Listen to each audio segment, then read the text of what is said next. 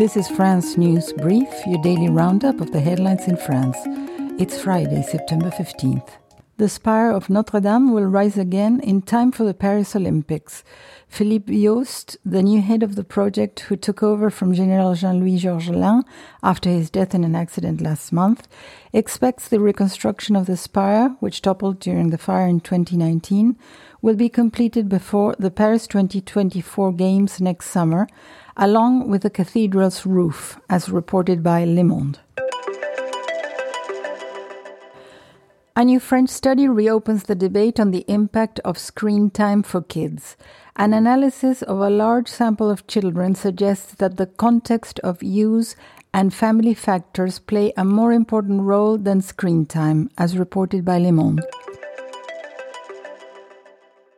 In an apparent shift away from a focus on organic produce, Agriculture Minister Marc Fesneau told a big agro industry gathering on Tuesday that the industry has to admit that it must work on the entry level end of the market, as animal welfare issues only work if there is someone willing to pay for high quality meat, as reported by The Guardian.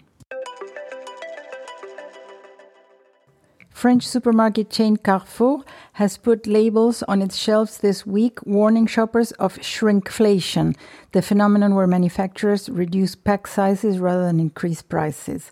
The Guardian noted that products labeled range from Lindt chocolates to Lipton iced tea to put pressure on consumer giants like Nestle, PepsiCo, and Unilever to tackle the issue in advance of much anticipated contract talks. Pope Francis's scheduled visit to Marseille next week has stirred debate, with left wing politicians criticizing President Macron's attending Mass, while the far right objects to the Pope's positive views on immigration, Reuters reported. To reduce France's high level of debt, the government will present a budget for 2024 that identifies 16 billion euros in savings against a backdrop of slower than expected growth, Le Figaro reports.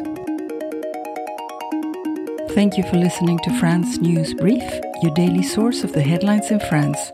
Stay informed.